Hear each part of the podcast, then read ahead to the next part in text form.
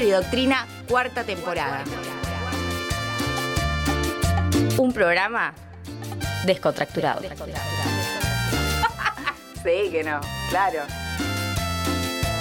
Escuchanos todos los lunes de 19 a 21 ¿Por qué me cambiaste de horario? por Radio Megafón. Obvio, ¿por dónde va a ser si no? Por Radio Megafón.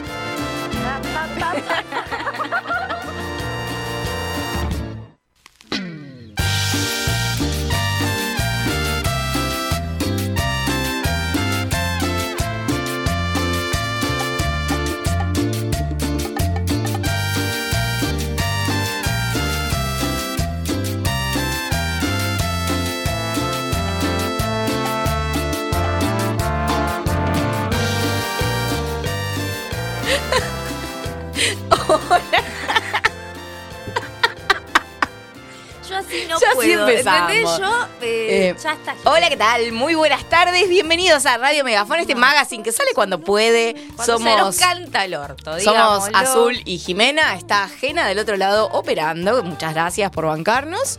Eh, y estamos, estamos acá. Estamos acá. eh, y esto es como el primer lunes de septiembre que nosotras estamos. Y tal vez sea el único. No lo sabemos, porque nuestra vida es muy compleja. No, yo les voy a contar la verdad. Eh, ahora que soy una trabajadora, eh, con, con- eh, docente con muchas horas, yo salgo a las seis y media de la tarde de centenario, ¿entendés? Y no de centenario acá nomás. Allá, la- de- donde choca la ruta con cinco saltos, ¿es? Tipo allá, re lejos, chicos. ¿Cómo con cinco saltos? O sea, como vos vas por ruta Vista 7. Alegre de última. No, para un Ah, cachito. ¿vos doblás? Claro. Ah. Primer rotonda, segunda Sí. rotonda, doblás, Doblás. y agarrás como lo que sería para, no sé, Cinco para allá. saltos. Exacto. Y ahí, tipo, Tuki está ahí. Como una Este. escuela de campo. No, Azul no es una escuela de campo. ¿De qué hablas? Ridícula. Bueno, está medio, hay chacras de manzanas por ahí. Bueno, sí hay chakras Sí, en general, pero. Bueno, la cosa es que salgo a las seis y media de la tarde, con lo cual llegar a las siete es complejo. Es complejo. La vida es compleja. La vida es muy compleja para nosotras. no nacimos para ser puntuales. No, yo soy, yo he sido muy puntual. Vos sos un descalabro. Pero además a mí Pero no me nunca peor que la rusa. O sea, Nunca peor que la rusa. no, yo intento llegar dentro de un parámetro. O sea, 5 o 10 minutos como un montón. Si Claro. no, no voy directamente. No llego, ni me esperes. Vos sos ese meme que dice, perdón por llegar tarde, no tenía ganas de venir. Sí, por supuesto, pero Claro, siempre, siempre. siempre. Bueno. Pero además, no me arrepiento de llegar. O sea, no van a esperar de mí un, uy, che, disculpen que llegamos re tarde. No, es como, eh, la vida es así, mirá que me vas a poner el Pero está mal, está mal, porque acá tenemos un horario que cumplir, ¿entendés? Acá Igual yo estaba lista, preparadita, esperando que me pases a buscar. Claro, pues tenía que ir de Centenario hasta mi casa a buscar a la señorita. ¿Se dan Porque cuenta? viento. Y vos me lo propusiste. Bueno, yo lo que te voy a proponer es que te quedes acá en la pensión de calle Salta los días lunes. Así yo no tengo que ir y venir. ¿Te parece? Fantástico. Bueno, bienvenidos. Eh, estamos a 11 de septiembre. Hoy se cumplen 50 años de eh, la última dictadura militar en Chile. Habían distintas actividades. La verdad es que es un tema que me parece como fascinante. Chile es un país que me encanta. Eh, la experiencia socialista Allende me parece que merece capítulos aparte. Eh, así que hoy no lo vamos a abordar porque requiere de mucha preparación Eh, claro, y no da no para hizo. chamullar. O sea, sería Eh, una falta de respeto. Pero ¿viste mm, la organización de las mujeres enfrente de la Casa de la Moneda? No, no vi nada. Ah, tremendo, hermoso. Ah, vos tuviste. Velita, Vos que te silencio. sentaste a almorzar, miraste la tele, dormiste la siesta, todo. todo hice. Qué bárbaro. Todo. ¿no? Ya hasta me di el lujo de preparar un discurso para putear a mi vecino. Bueno. Ah, eso también les tenemos que contar. ¿Saben qué? Nos llegó una imagen de una cámara de seguridad del edificio al lado quejándose porque El sábado esta a la juventud, noche esta juventud estuvo. al tej. ¿Entendés? O sea, no, muy fuerte. es ¿Vos muy fuerte. entendés que nos sacaron una foto de la cámara de seguridad para y mostrar se la que mandaron efectivamente, a la tía de ella? O sea, como si tuviéramos 15 años. como se te descontroló la casa, nena. O sea, todo ya sé que parezco re joven, pero soy una Yo adulta. creo, igual, igual creo que la mayoría de ese edificio piensa que le alquilaron a estudiantes. Y porque redamos Redamos, estudiantes. re sí. pelotuda. Pero señor, yo trabajo un montón de horas. Sí, yo también, o sea, Em, no sé, las cosas están a mi nombre. Digo, como que soy un adulto, tengo, tengo deudas. Bueno, esa misma noche tuvimos una discusión entre los que estábamos participando del TEC. No solo por el TEC, por supuesto que se puso picante. Em, malísimo, re aburrido, no, nunca terminó ese tej. yo creo que hubo un ganador, pero no lo voy a decir. Em, ¿Quién? Sino que además discutimos de por qué ese señor no se puede fumar un sábado a la noche, que gente esté alegre, riéndose y jugando un TEC, y yo me tengo que fumar, que de lunes a viernes, los días que tengo que dormir bien para ir a trabajar, más o menos en condiciones, me tengo que fumar al pibito que llora. No estoy de acuerdo con que prioricen el llanto de un borrego Bueno, ante mis bien, sueños. si vos- yo me lo fumo, Y vos bueno, fumate está, un está fin bien, de semana. Está bien, pero vos no. Un sabadito a la noche. Claro, así, a mí me parece que es desproporcional la No. reacción del vecino. Ah, bueno, sí, obvio. Desproporcionada. La cabeza pero, señor. pero no sé si está tan bien eh, poner en comparación al niño que llora, porque digo, eh, claramente no es que lo dejan llorar porque tienen ganas de dejarlo llorar. O sea, un bebé llora porque llora. ¿Qué va a hacer? Bueno, pero yo no elegí ser madre. Y yo igual soy buena vecina y no me quejo de que el borrego llora todas las noches. Pero lo usaste ahí de excusa. sí, por supuesto que lo voy a usar Entonces, cuando me parece lo vea. muy fuerte. A mí, yo, en vez de eso, por no, ejemplo. no, no, te- no puede ser que agarren a un bebé de, em, de escudo. no, que yo. Sos un infeliz hijo de puta. No, si vos el elegiste chabón tener una vida infeliz y no poder jugar al té con tus amigos un sábado a la noche, es problema tuyo, hermano. Claro, yo lo que digo es que el argumento que tenemos que usar es, por ejemplo, ¿por qué yo me tengo que fumar las situaciones de violencia que se viven en el segundo piso que parece que se tiran con todo? Yo escucho al bebé. Bueno, Cada pero también una tiene su argumento. Bueno, entonces es muy fuerte. La convivencia en el módulo No, en ese edificio. se está poniendo compleja. Mamita. Pero bueno, Es LAM. ¿Viste el LAM? ¿qué es la? LAM es el programa ese de chimentos. No, ¿ves? Porque yo estoy trabajando a esa hora. Pero es a la noche, boluda. Ah, la puta madre. Bueno, estamos acá. está Pará, se me está yendo el tiempo a cualquier Ay, lado. perdón. Bueno, estamos acá. Teníamos que eh, catarsis. Teníamos muchas ganas de volver eh, al No aire. muchas, tengo una paja, gente. No, yo sí tenía muchas ganas porque a mí la radio me da felicidad, es la verdad. Y eh, tenemos un programa que está bastante bonito, ¿Sí? la verdad, bastante bonito para hoy. Mucho no laburaste. ¿Cómo que no? Todo armé, me estás jodiendo, hasta los recortes hice. ¿Es joda esto? Columna no armaste. La idea del último bloque la hice yo. Déjame de joder. Pero- y tenemos una entrevista. Pero dale. armé. la-. ¿Y quién consiguió la entrevista? Dale. Pero no fue Bueno. tan difícil conseguir esa entrevista. Dale. Qué feo. Es Dale. muy horrible lo que está diciendo. De hecho, busqué los audios, recorté. Me parece que, que me estás eh, como bajando el precio. No, no, yo. O sea, te mandé la estructura. diciendo- Es más, te dije, che, ¿podés hacer algo de todo esto? Es Y un armaste montón. una noticia. Más larga, encima la armó. Divina. Bueno, bueno, entonces, eh, les decimos a la gente Sí. que estamos en vivo, vamos a estar hasta las 9 de la noche, que nos siguen en nuestras redes sociales, en Facebook y en Instagram, como Radio Megafon, nos siguen en vivo en este momento en nuestro canal de YouTube. Tienen que suscribirse para recibir las notificaciones de los programas. Tengo ya, te- hoy tengo voz de docente. O sea, ya me está doliendo la garganta, eh, hoy hablé un montón. Pero vos siempre hablas un montón. Sí, es verdad también. Pero bueno, acá estamos. Eh, te, te vamos a ir contándoles algunas novedades que tenemos porque obviamente llegó septiembre, entonces la radio vuelve a salir a los bares. Ya tenemos Ah, fecha. mira. Tenemos sorteo también de entradas. Eh, ¿Qué más tenemos? Tope de gama encima ese sorteo. No sé qué es tope de gama. O sea, como. Re arriba. Ah, Es un evento como. Un De evento. los caros. Claro. De Sí, los- eso debe de ser los que caro. la gente paga mucha plata. Y sí. No, no todos han sido así. No, Hay- no, está Hemos bien. promocionado eventos mucho más. Under.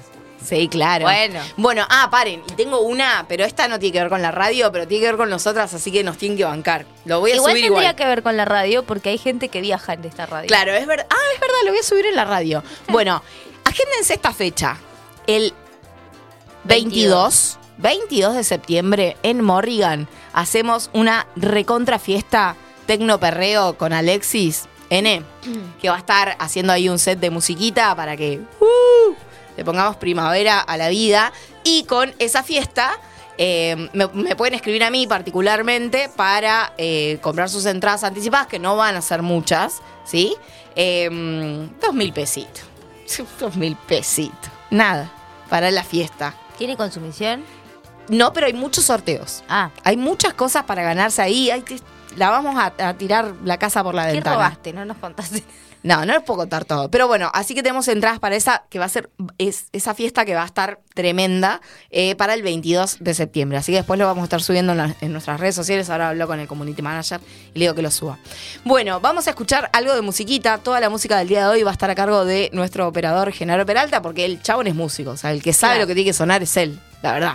De- dejemos de. Te voy a poner a prueba en el último bloque, si llegamos. porque, mira, ¿Le podés decir igual que.? Sí, ahora le voy a decir. Ok. Eh, porque se olvidó que ella podía armar una lista de Spotify para pasarte. No te escuché nunca decir eso. Sí, lo dijo. Pero te lo dijo a vos. No, te lo dijo particularmente a vos. ¿En serio? Sí. No, Vamos a la no, música. no.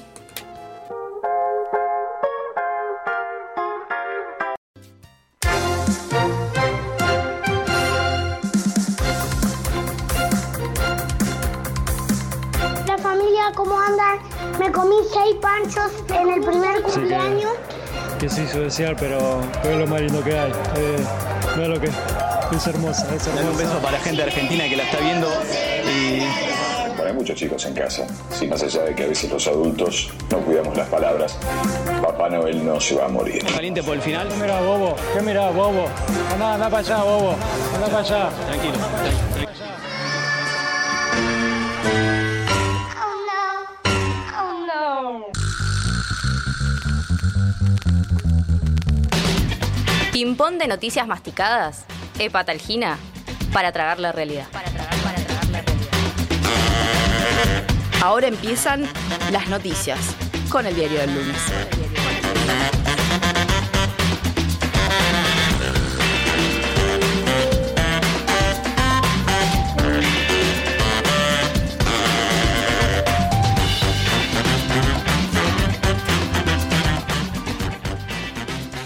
Dime si diretes de la política nacional. El candidato empelucado Javier Milei dice y se desdice. El león que rugía antes de las PASO consideró prudente bajarle un poco la intensidad al show y empezar a modificar algunas de sus propuestas. La principal, la dolarización. Lo escuchamos. Ser presidente estás en condiciones de dolarizar la economía? Absolutamente sí. Hoy es factible dolarizar. A 3.20 vos podrías ya dolarizar. Dolarizar es que fuera un cajero y sacaríamos dólares del cajero. Exactamente. Empezaríamos a hacer transacciones en dólares, por ejemplo. Toda la masa de pesos son más o menos 12 billones de pesos. Exacto, que son 35 mil millones de dólares. Pero el Banco Central también tiene activos. Tiene títulos públicos que suman 72 mil millones de dólares. Yo tengo que rescatar 22 mil millones de dólares del ELIX. Dije que tengo 72 mil millones de dólares de títulos. Sí, Entonces títulos. puedo cambiar 22 mil contra 22 mil. Ahora tenés que rescatar la base. Son 13 mil millones de dólares. Todos los pesos que están dando vuelta. Exactamente. Tenés reservas internacionales netas por 3 mil. Cancelás 3 mil. Te falta rescatar 10 cuánto? mil millones de 10 mil millones de dólares. ¿Y cuánto me quedan de bonos? 50 mil millones de dólares. Pondría de garantía esos 50 mil millones de dólares, me darían 10 mil millones de dólares cash. ¿Quién te los daría? Una institución financiera internacional de las más importantes del mundo. Mírame, ¿ya lo tenés al ok? ¿Vos querés que te muestre el, el celular?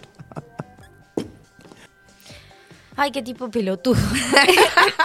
un Eso recuento matemático con Fantino en el que básicamente explica que va a poner en venta las LELIX, que son la plata de los plazos fijos.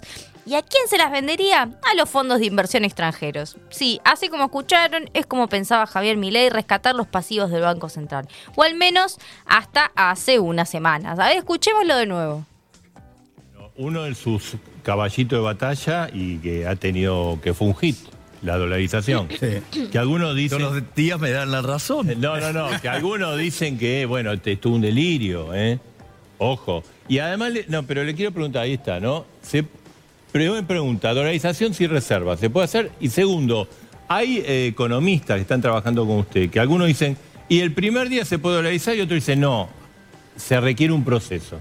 Bueno, de Y- hecho, y, nosotros. entonces uno dice, pero, ver. ¿y con qué nos quedamos entonces? Bueno, ahora lo, lo explico. El tema de la dolarización de un día, de vuelta, fue armado por economistas de Juntos por el Cambio para ensuciarnos. Nosotros nunca hablamos de dolarizar en un día. Pero, digamos, como hay economistas que juegan en, la- en política, ensucian. O sea, entonces vayan y rastreen, Porque digamos, dicen, en que... un día es imposible. Bueno, pero de hecho, digo, son economistas de Juntos por el Cambio que dicen esas cosas para ensuciarnos. Porque nosotros nunca dijimos que se pudiera aplicar de un día para el otro. Exacto. ¿Lo- lo tiene identificado? Sí, claro que los tengo identificados. Y algunos sacan chapa de liberales, vamos. sacando ese tema, digamos que no me voy a meter, digamos. ¿Listo? ¿Ya, ya dejamos Sí. escucharlo? Ay, me duele la cabeza que lo escucho. ¿Qué tipo pelotudo por dos? Y ahora los libertarios repiten asombrados que en realidad no va a hacer todo lo que dice que va a hacer. Increíble, pero cierto. Un grupo de reconocidos especialistas de la economía cuestionaron la dolarización que impulsa el candidato libertario y advierten sobre los costos de su implementación y sostenimiento.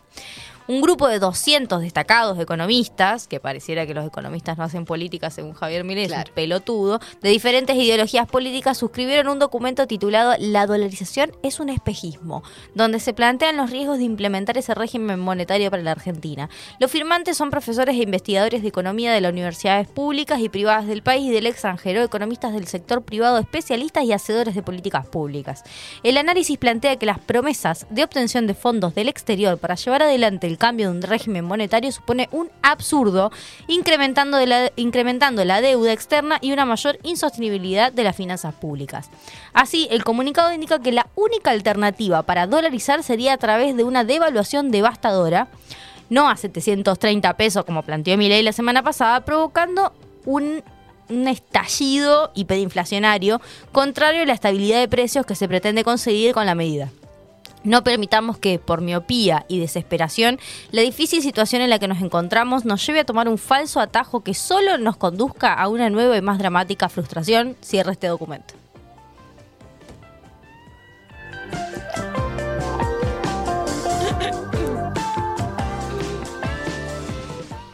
Del otro lado del ring de la contienda electoral, eh, que se espera que sea bien polarizada para octubre, se encuentra Sergio Tomás Massa. Sergio Tomás.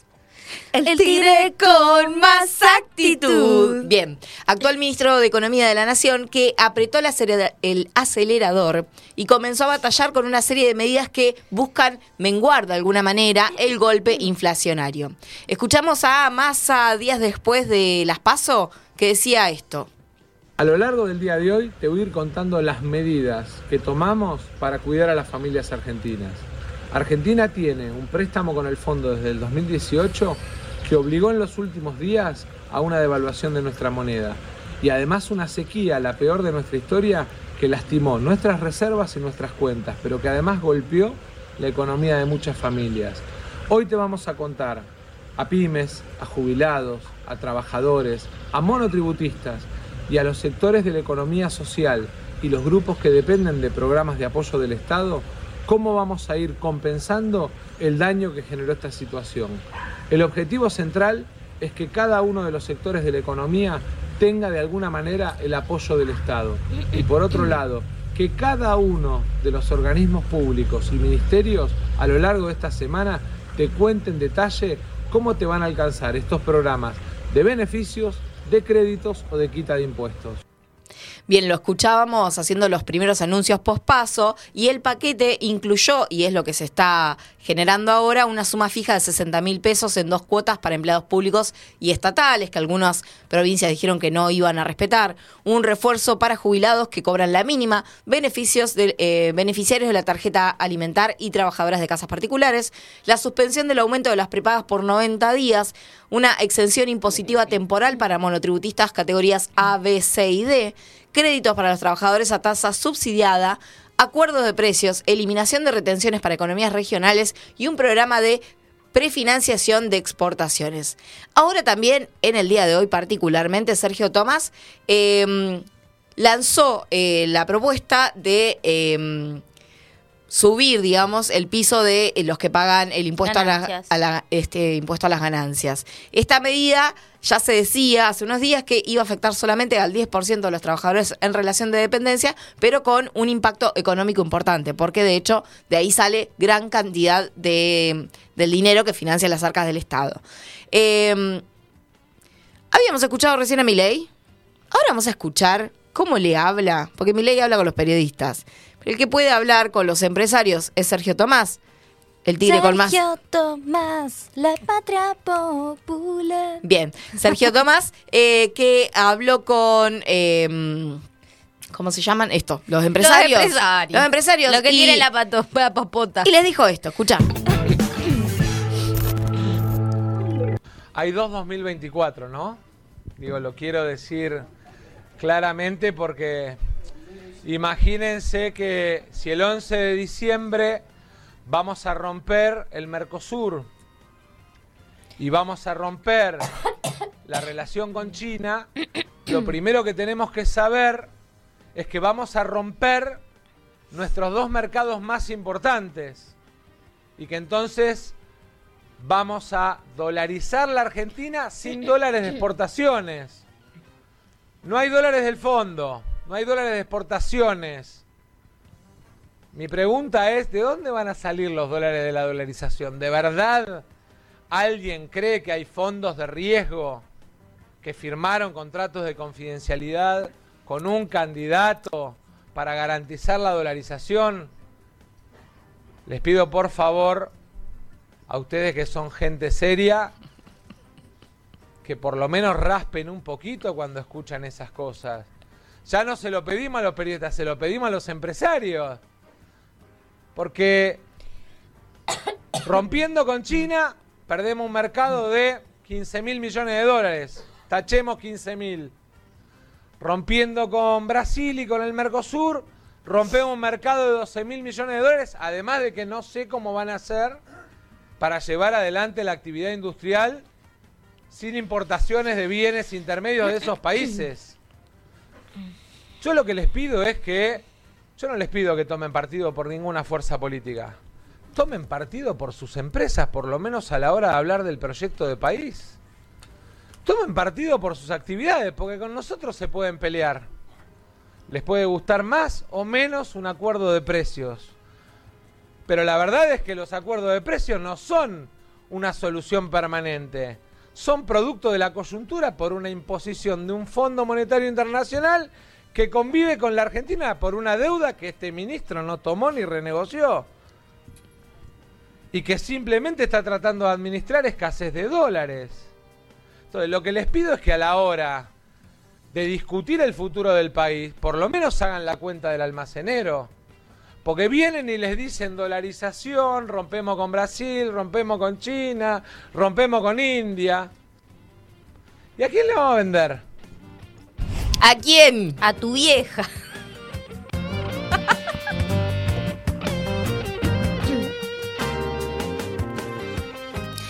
Reforma de la ley de alquileres.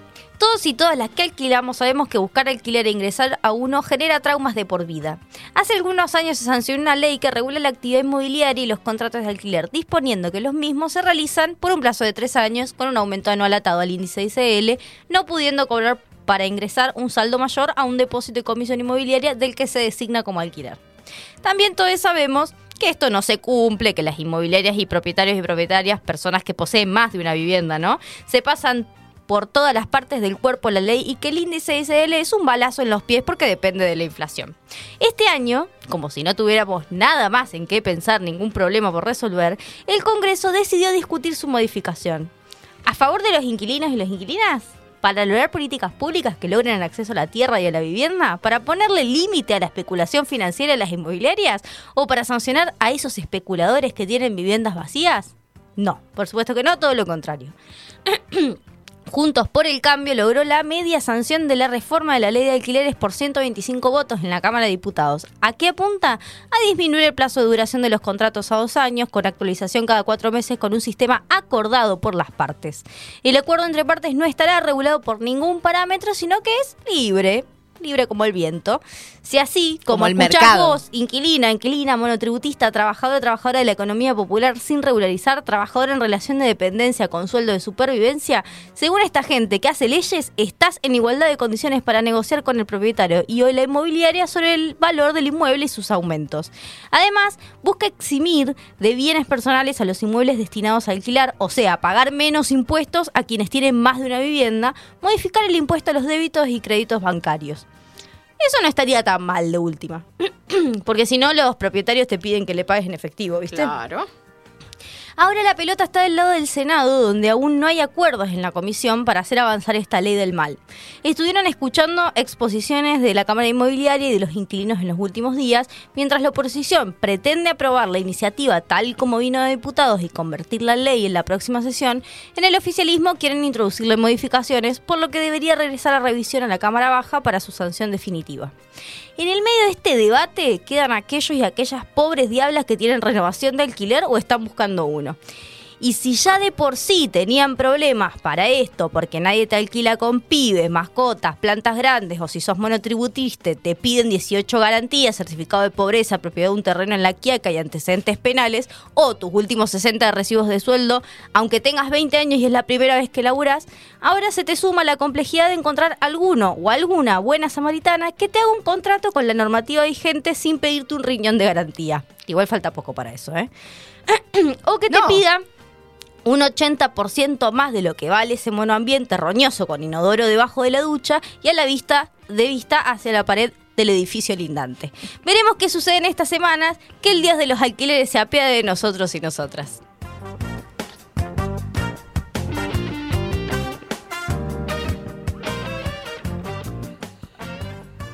La Noe se fue a descansar un rato.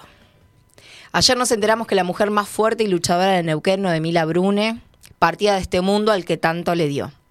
Ella es sin ánimo de lucha in- inclaudicable, como las abuelas, como las madres, aguerrida en la lucha por los derechos humanos que trascendió las banderas de memoria, verdad y justicia para pensar justamente en los derechos humanos que son sistemáticamente pisoteados en la democracia, en los sectores más humildes de esta provincia, de esta ciudad.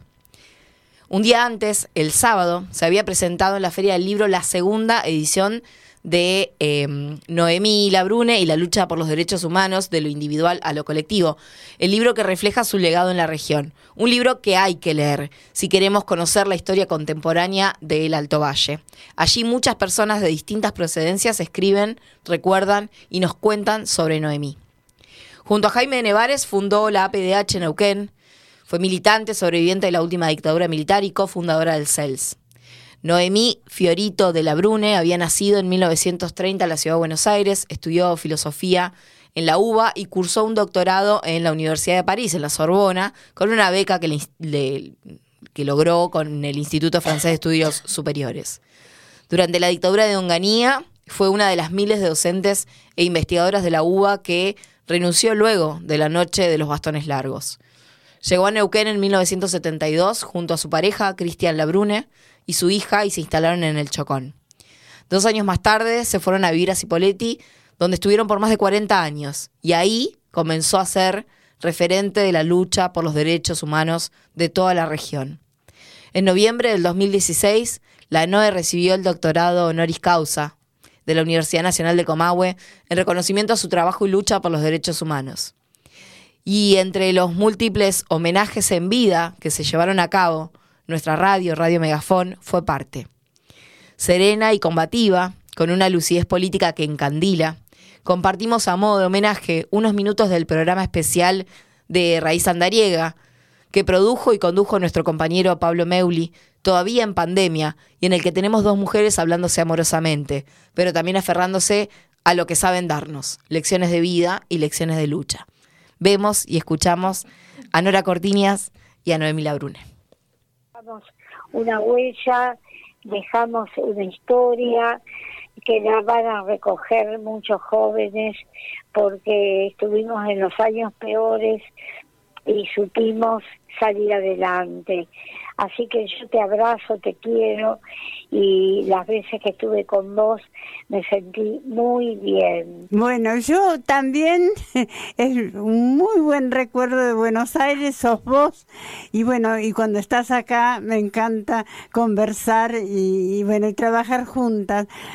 Pero bueno, creo que dejamos no solamente recuerdos, sino que estamos dejando, tenemos que dejar un llamado para que los jóvenes eh, cuando termine la peste, no se sientan como que terminó el problema, porque No, había no. problemas enormes que la peste ha agravado todavía y cuando estemos todos vacunados tenemos que empezar a luchar para que esos problemas se empiecen a solucionar.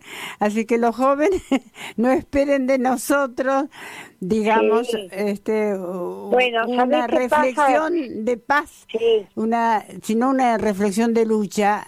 Eh, cuando esto, cuando la peste termine y nosotros estemos vacunados, va a haber mucho que hacer, mucho más que antes todavía, porque eso no sí, se sí. soluciona y se ha profundizado la desigualdad. Así que que los jóvenes se vayan preparando y que no... Claro. eh, Mira, yo te digo que nosotros tenemos que dejarle las inquietudes, es decir, es decir, no a la mera minería, no al fracking, suspender el pago de la deuda externa y, a- y hacer esa investigación que sé que el presidente destapó esta olla y puso sobre el tapete la deuda inmoral, odiosa, fraudulenta que tenemos, que nos piden que paguemos, que no debemos. Tenemos que dejarle a los, a los jóvenes este legado de decir todo destapado, todo como es. Nosotros, este pueblo, no gastó ese dinero que nos piden que paguemos.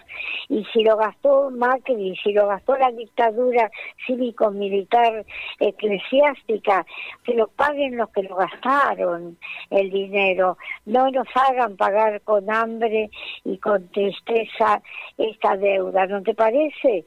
No, Tenemos estoy de acuerdo decirlo. con vos, Norita, y creo que ese es el mensaje que tenemos que dejar. Bueno, y gracias por, por llamar o, o permitir que te llamen y contestarme, porque por ahora no nos podemos ver, pero bueno, eh, nos abrazamos. Pero nos vamos. Mira, mira, dejemos pasar unos días que se estabilicen todos los que las comunicaciones y probemos con Pablo, con Juan, de conectarnos en un Zoom dentro de 15 días, 20 Dale, días. dale, dale, dale. ¿eh? Bueno, y nos bien. volvemos a contar algo de los juicios, Bueno. algunas cosas que están pasando. ¿Te parece? Me parece bárbaro y hasta entonces que sea pronto. Un abrazo Bueno, fuerte. Un abrazo fuerte y que sea pronto, sí. Saludos a todos los que están contigo esta noche. Bueno. Chao, querida. Chao, querida. Hasta pronto. Hasta pronto. Gracias Nora, muchísimas gracias a todas las chicas Bueno. y chicos acá que están trabajando un montón para que esto pueda salir al aire.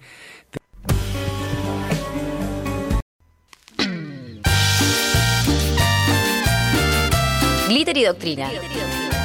Un programa de rosca y mucho glitter.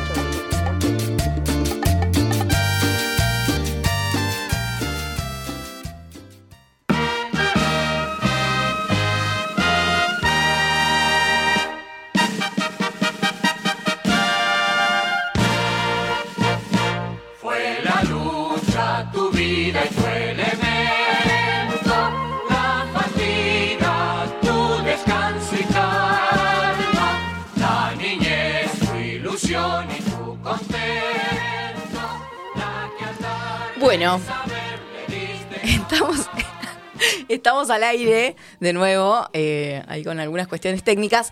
Hoy es 11 de septiembre, no vamos a... Hoy, te juro, pregunté en, en- ahí en el IF12, no, 9. Le digo, bueno, nada, saben que es el, el 11 de septiembre y uno me dijo la caída de las Torres Gemelas. y están estudiando para ser maestros, ¿entendés? Fue muy fuerte. Bueno, 11 de septiembre, Día del Maestro y la Maestra, eh, en homenaje a lo que conocemos como el Padre del Aula. Cada 11 de septiembre se celebra en la Argentina el Día del Maestro y la Maestra en conmemoración al fallecimiento de Domingo Faustino Sarmiento. Y es que este personaje eh, fue muy importante en la historia de no- la historia nacional, digamos, eh, porque fue el que propagó eh, todo lo que tiene que ver con la ley de educación, ¿no? O sea, no- él no la alcanzó a ver, porque de hecho la ley se sancionó cuatro años después de que él murió. Eh, La pero- craneó. la craneó, ¿no? De- de- después podemos pensar si está bien o está mal o qué cosas hay para modificar. Este señor, Domingo Faustino Sarmiento, fue eh, gobernador de la provincia de San Juan, fue presidente también, bueno, tenía un montón de profesiones como todos en ese momento y destinó Qué su fácil vida... recibirse en esa época, ¿eh? Te- te- sí, ahí no estaba el siglo XXI. No. No, no. Ahí el Comahue eh, no, no tenía. Bueno, destinó su vida política a fortalecer la enseñanza en el país a través de diferentes acciones como la creación de nuevas escuelas y la difusión de la educación pública. Eh, y logró, como decíamos, establecer la educación primaria común, gratuita y obligatoria y laica. Por eso es también como un personaje, hoy lo discutíamos, ¿no? Como controvertido.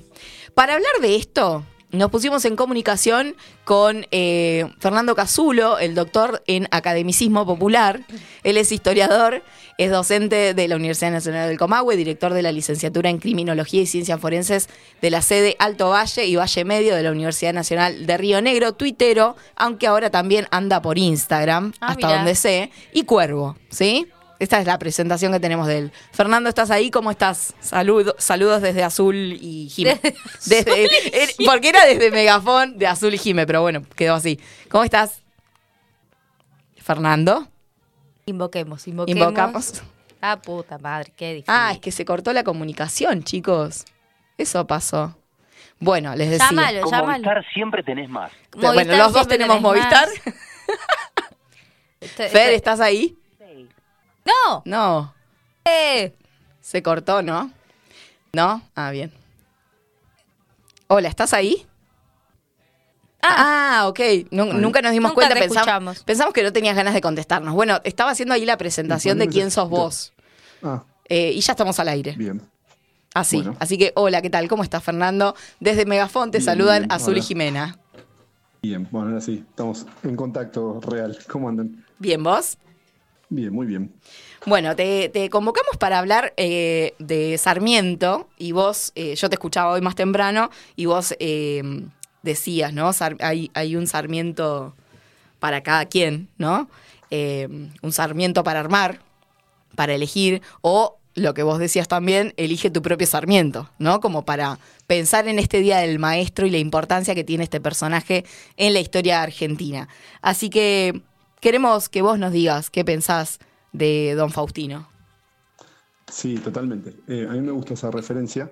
Salió, es verdad, hoy en otro programa, en una radio cercana, amiga, ideológicamente, que, bueno, estaba esta idea de, bueno, hay como una interpelación a Sarmiento, eh, que tiene ya su, data, digamos, sobre todo a partir de los 90, o incluso, bueno, lo hablábamos fuera del aire, el revisionismo. El revisionismo no se metió tanto en- específicamente con Sarmiento, pero bueno, esta idea de, bueno, descubrir que Sarmiento sí dijo unas cosas empatosas sobre la sangre de los gauchos, le puso precio a la cabeza de José Hernández y demás. Lo que un poco conversábamos en ese...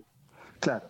Pero bueno, eran todos así en el siglo. Primera cuestión, entonces, eran todos así en el siglo XIX, y esto yo creo que es algo que hay que mencionarlo, por más que eso no signifique automáticamente justificar. Y ahí de nuevo, yo creo que eso venimos como corriendo detrás nosotros de un debate hoy un poco ha tomado cierta, digamos, all right o ultraderecha, si bien yo ahora estaba después googleando después que habíamos concertado esta nota y veía que ya hay también libertarios que acusan a Sarmiento de comunista, obvio Claro. iba a ver, pero bueno, pero que en general, sí, eh, esto te juro que hice mi propio searcheo, pero bueno, yo hacía referencia ayer, eh, Sarmiento es probablemente el intelectual más importante del siglo XIX para la Argentina. Em, y el Facundo, o Civilización y Barbarie, es probablemente el libro más importante del siglo XIX, y me atrevo a decir sin dudarlo, el libro más citado en historia argentina y probablemente en historia de las letras y todo. O sea, no hay cátedra de Sarlo, Ludner, que no hable de Sarmiento. Bueno, ayer Calamaro, que sabemos, ¿no? Está bastante volcado en los incéneres, digamos, de la ultraderecha, Claro. coqueteando con Vox, dijo algo así como, bueno, reivindico a Sarmiento y un libro ninguneado. Su ninguneado libro, y es como, dale, bro, no, no hay for, o sea, no hay manera que ese callejón nos, nos lleve a algún lado. No vamos a transitar la senda del, del ninguneo al Facundo, porque el Facundo es el libro del siglo XIX, no sé, se ninguneó la Biblia, o sea, una cosa no tiene sentido. De nuevo, ¿no? Estas cosas que, hacen un poco a que se corra el, el eje del debate, qué sé yo. Entonces, bueno, en esa línea uno decía, bueno, efectivamente, tal vez sea momento de replantearse un poco esta idea de, bueno, ¿cuánto lo vamos a correr por izquierda a Sarmiento cuando ya empieza a estar, ¿no? Esta idea de correrlo, o, o en todo caso correr por derecha cierto, digamos, paradigma sarmientino, eh, digo, la ley 1420, etcétera, etcétera, y los vouchers educativos. Entonces, bueno, yo planteaba un poco eso y esto de que Sarmiento es una figura que sí, efectivamente, dice lo de los gauchos, se lo dice a Mitre, esto tiene mucho que ver con lo que él le había, digamos, su, su, histórica diferencia con Rosas, pero por ejemplo, cuando él, es, él forma parte de la intelectualidad de Chile, él es un defensor del lenguaje popular, eh, una intelectualidad altamente conservadora de ese momento, digamos, la República de Andrés Bello y Manuel Montt. Bueno, Sarmiento tiene una idea de que el lenguaje es una cosa que está viva, ¿no? que no es escolástico, entonces es bastante plebeyo, ¿no? O sea, esta idea de Sarmiento no es una figura, digamos, de la completa escolástica de segunda mitad del siglo XIX y, y- y de hecho, bueno, es mirado de soslayo, él no forma parte del Nacional Buenos Aires, no tiene todo ese recorrido, es una figura del interior, eh, y medio que se entera que es presidente volviendo a Estados Unidos, se entera en un barco, ¿no?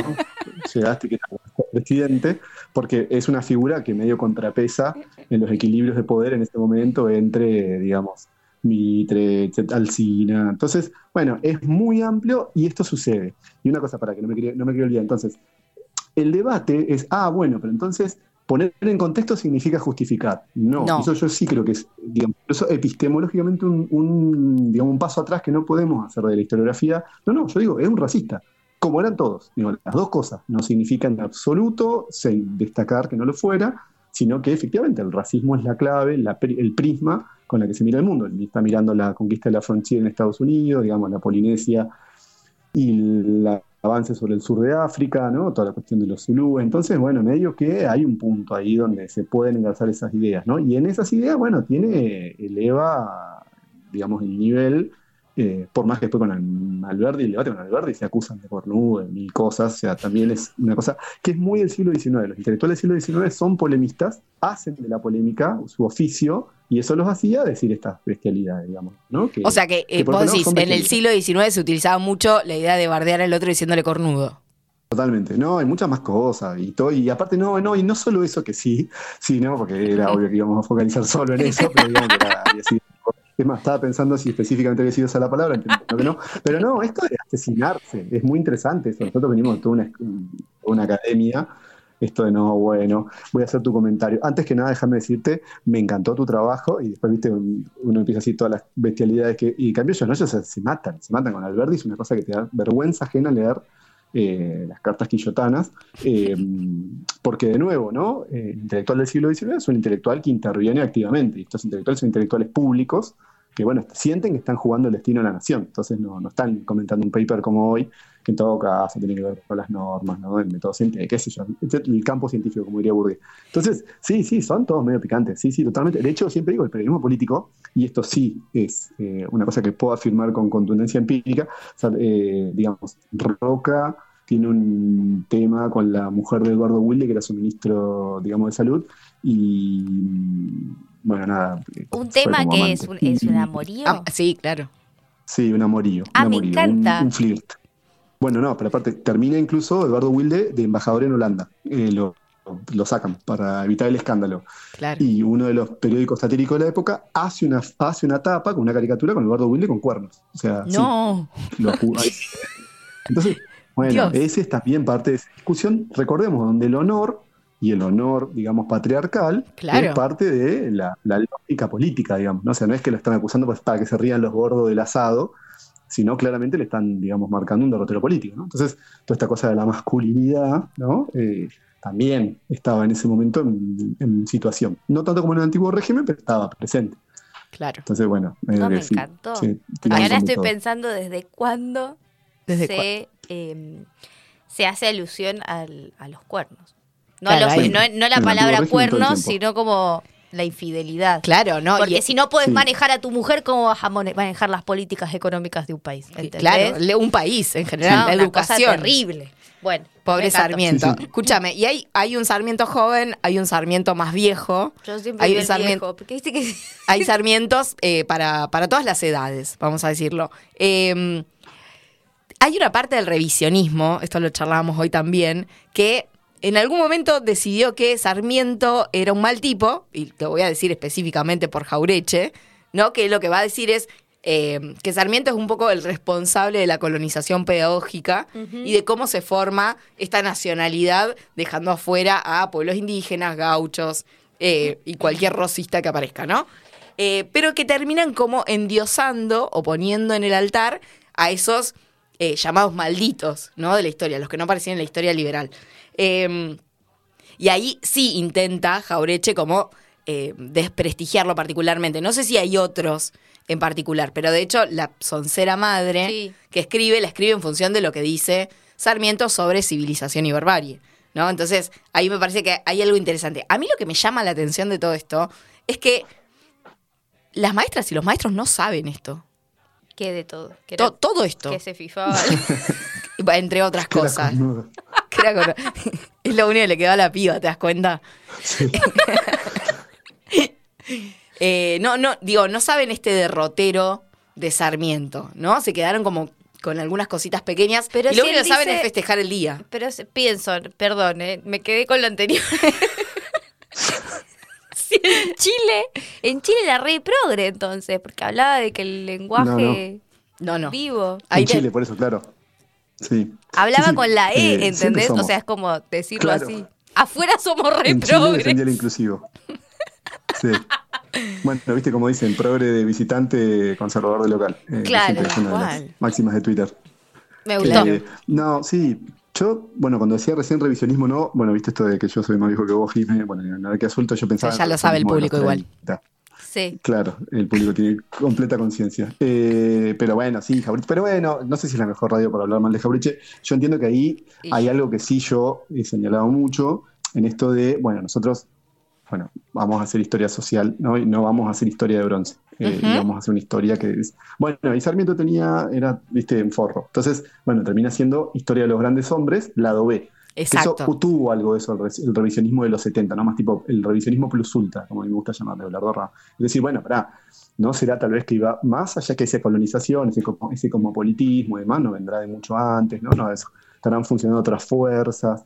Ahora, de nuevo, claramente Sarmiento es una figura que hace ese cosmopolitismo su, su activo. Ojo, por otro lado, bueno, era un gran incorporador de cuestiones y temáticas centrales de ese momento a América Latina, y eso lo había vuelto un tipo respetable intelectualmente, lo cual en esa época era bastante conseguir eso, y esto, digamos, evidentemente puede generar que uno diga, bueno, está ahí. Ahora, no es ni el más, digamos, snob, pues está bastante, insisto, es muy, muy plebeya sus intervenciones, su pasado, su tradición. No sé, no se me ocurre, no está a la par de Miguel Canet, si bien Miguel Canet se juega otra liga, ¿no? Es argentino B, pero digamos, eh, tampoco es el más esnovista, no es un dandy. De hecho, justamente los dandys de los 80 ya no. empiezan a tener muy, esto lo dice Jorge Mayer, que es un poco el gran, para mí uno de los mejores historiadores que ha pensado la generación del 37, que dice, bueno, en realidad las ideas de Sarmiento y de toda la generación del 37 tienden a cumplirse, esto que decías vos, Jimmy, cuando se vuelven medio viejos, ¿no? Claro. Lo cual también es muy importante en el siglo XIX. Y, y medio que, o sea, ellos pasan de moda como personajes, ¿no? Sus ideas están súper eh, cristalizadas, pero ellos medio que los dan y se les cagan, se les em, se ríen fuertemente, digamos, de, de Sarmiento, o sea, son figuras que pasan como a, ¿no? O sea, pasan a retiro.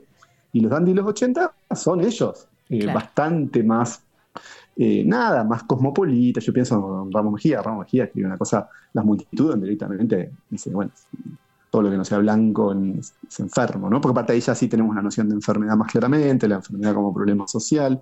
A fin del siglo XIX hay elementos que Sarmiento está mirando más o menos, si bien el higienismo en Argentina de alguna manera explota en el manejo que él hace de la epidemia de fiebre amarilla en el 71, eh, no es tampoco el más. Pero bueno, como si vos, Jaureche, le iba a pegar Sarmiento. ¿eh? Nuevo, ¿cuánta gente se va a enojar si vos decís que claramente las maestras no tienen el derrotero nunca de Sarmiento? Nadie ve en la escuela, bueno, no sé ahora, ¿no? Pero en su momento, más que padre del aula, No, eh, claro. todo esto no, no- no está presente, ni siquiera fue presidente.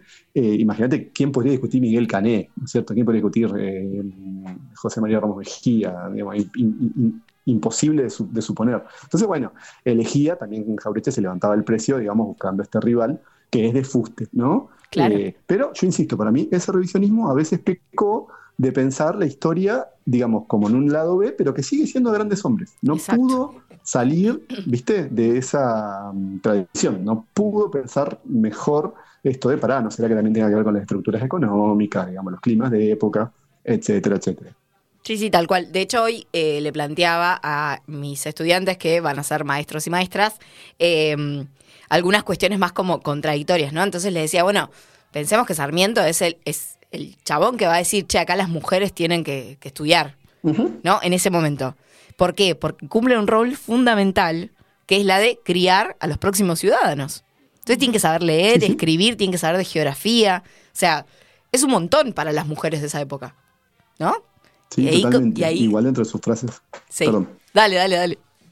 No, que digo, de- después dijo dos o tres frases súper cancelables sobre la mujer, en esto Por que supuesto. forma parte del patrimonio del hombre. O sea, sí, es eso, es esa contradicción que es muy de final del siglo XIX. Bueno, Ahora, pero vos podés pensar ahí bueno, que es como, como adoctrinar un perrito. Él pensaba eso, como bueno, No tiene que ser si- más o menos culta porque si no. No, no, es que no, no es que tiene que ser más o menos culta. Es una, digamos, es un instrumento para la formación del- del- de este proyecto nacional que se tiene que de consolidar a fines de los, a, a fines del siglo XIX. Entonces, digo, me parece que es súper interesante poder contextualizar, porque son cuestiones que eh, se dejan de lado, incluso para aquellos que quieren ser críticos de este panteón de héroes Claro, por eso. que no tenemos. era por el derecho a la mujer a estudiar, sino No, por porque no que estamos se pensaba del Claro, pero proyecto. porque no estamos discutiendo Claro, por derecho eso. de mujeres. por eso, Pero por eso. sin embargo es lo que habilita Sí, a la sí. alfabetización de las El mujeres. tiro por la culata le salió. Bueno, sí, no sé, no sé si tan así. ¿Vos qué pensás, Cazulo? No, sí, eso, que no, no. Primero no creo que haya en esas discusiones una, una línea tan direccionada. Parecía, ah, bueno, él está pensando tipo lo del perrito, obviamente no decía lo del perrito, eh, ni el gatito, pero sí que, bueno, son eso, como eh, figuras muy contradictorias. El tipo piensa todo el siglo XIX, o sea, pensemos que desde la generación del 37 y, y avanza, digamos, hasta finales de, de- de siglo, y está viendo y está pensando, y bueno, en ese contexto va avanzando el papel de la mujer, si bien, bueno, de todos modos, el Código Civil, ¿no? Que va a ser como muy, en ese sentido, digamos, no es de avanzada, está ahí Vélez Arfield, que es una figura cercana a Sarmiento, muy cercana, ¿no? Incluso hay algunos que sostienen que el- de alguna manera por eso avanza. Eh, La pero bueno, 1420. de nuevo, volvemos al punto. Ah. Es todo, es todo patriarcal. Entonces, bueno, eh, quienes están pensando ciertas cuestiones, quienes están pensando ciertas transformaciones, y de hecho, bueno, el papel de la maestra va a trascender, tal vez incluso más allá de Sarmiento. Por eso digo, ¿no? Lo, lo- tiro por la culata, se dice más cheto, ¿no? Trascendió más allá de él, pero termina siendo un poco lo mismo, digamos, ¿no? Esa idea de, bueno, hay cosas que son como muy límites en ese momento, ¿no? Como que son medio bisagra. Y bueno, sí, ahí él tiene una figura fundamental. De nuevo, ¿no? Para mí, bueno, y esto, para mí, civilización y barbarie es una cosa que varias veces ha señalado, bueno, la doctora María Esperanza Cazulo, pero y gracias a mi hermana, eh, esto de que eh, vos lees civilización y barbarie y decís, Sarmiento está enamorado de Facundo. O sea, es una fascinación por la barbarie y que no tiene nada de civilizado. Era un O sea, es- fetiche. Sí. Sí, sí, sí, sí. Que es una cosa que en general después tuvo la derecha argentina, ¿eh? No, yo no se me ocurre ahora. Porque igual esta derecha es bastante plebeya. Pero No, no, igual, derechas a ver. clásicas, digo. Hay, hay algunas derechas que su ensañamiento eh, con algunos personajes, como por ejemplo Cristina, también hay algo ahí que es dale feti- fetiche. o sea, no hay Sí, manera. sí, hay una gana de ponerla impresionante. Total. Obvio. Pero más vale. Sí, O sea que toda la historia argentina se duda. basa en, en ponerla. Pero ves por qué es importante la S. Finalmente. Viste siempre. No, Yo tengo una pregunta. ¿Qué onda esto de que sea laico? ¿Él no era creyente? No, bueno, pero es que de nuevo, Argentina, bueno, ahí, por supuesto, hay miradas muy optimistas al Pirindongui, que dice Argentina es un natural born liberal country, o sea, es un país, digamos, que nació liberal. Eh, yo entiendo que no es tanto eso, y hay ya quienes lo critican. No. Pero bueno, no tiene, esto sí es bastante claro, el peso de la iglesia que va a tener México, digamos, el clivaje liberales conservadores acá nunca va a pivotear tanto, y hay una tradición, digamos, de avance del Estado. Recordemos que Roca en su primer gobierno, primer gobierno de Roca, hasta la ley de registro civil, 1881, la ley de educación universal de 1884, y bueno, un pique ahí que es 1887, o sea, cuando ya Juárez Selman, pero venía de Roca, que es la ley de matrimonio civil. O sea, que Claro. hay, y de hecho Argentina termina, rompe relaciones con el Vaticano. Es un poquito después de Sarmiento, pero marca que hay un sendero más laico, ¿no es cierto? ¿No? Tal cual. Yo, Sin embargo, la iglesia. Sí, perdón. eh, no, dale, dale. Puteé a la iglesia, dale. No digo que tiene un papel fundamental la educación en las provincias, digo, ¿no? San Juan yendo a marchar en contra de la mm, sanción de la ley de matrimonio igualitario, pero bueno, pero hay como un saborcito más liberal laico en esa, en esa élite de segunda mitad del siglo XIX, que por ejemplo México, ¿no? Eso sin duda. Yo iba a preguntar por qué Sarmiento es progre en Chile y no acá. No, pero es que de nuevo, es- es- siempre es relacional. ¿Viste? Son, son como esos dobles compás que uno va haciendo, digamos. Y bueno, Chile es un lugar más conservador. Claro. Y él estaba. Claro, es re fácil ser su conservadurismo. En un lugar. Dicho esto, el 11 de septiembre, ¿no? Sí, sí, sí, sí. Eh, Pero. Perdón, Estaba pensando perdón, en lo mismo. Como- Perdón. Sí, cómo se entrelazan las historias de él. Pero sí, sí. Bueno, muchos señalan, lo dice Myers en ese texto, esto de que Sarmiento si no hubiera sido presidente de Chile, si no hubiera sido presidente de Argentina, ¿no? Como que estaba, había tenido un recorrido ya bastante potente eh, en la política chilena. Eh, pero bueno, de nuevo, yo, por ejemplo, Sarmiento Alberdi, yo no sé quién es el progre ahí. O sea, sí, efectivamente, eh, Alberdi le tira más esto de che, no, no les digas gaucho y su sangre. Pero después Sarmiento banca la idea de la educación popular y Alberdi más bien está pensando, bueno, son brazos de trabajo, ¿no? Civilizar es poblar, dice digamos. Alberdi. Entonces, bueno, ¿quién es ahí? Entonces uno va viendo los ejes, ¿no? Bueno, en educación este es más progre, claramente en la perspectiva, llamémosle racial, ¿no? Hoy sería inclusiva, bueno, parece de Alberdi que tenía menos quilombo, digamos, con el carácter. eh, pero bueno, ahí también, insisto, Sarmiento está jugando mucho esta cosa antirrocista, porque Claro. finalmente, ¿qué es el gaucho? Eh, es el que banca rosas. Y sin, insisto, ¿eh? sacarle peso a las afirmaciones que son muy dolorosas, pero bueno. Ahora, por ejemplo, lo decía hoy también en, en- en la radio, esto de, bueno, frente a José Hernández, sí, claramente ahí Sarmiento queda a la derecha, ¿no? José Hernández Claro. hay una apuesta por la cuestión popular y bueno, Martín Fierro es un poco eso, es dar vuelta como civilización y barbarie en esto de, no, pará, que sea el malo, el Estado, o no sé, el orden nuevo, qué sé yo, y bueno, el gaucho que está siendo perseguido, tuki tuki, ¿no? O sea, sí, ahí sin duda. Pero bueno, viste como vas viendo y se va, se va mostrando más como una especie de, no sé, como de caleidoscopio, ¿no? Que así como un cuadro claro y discernible.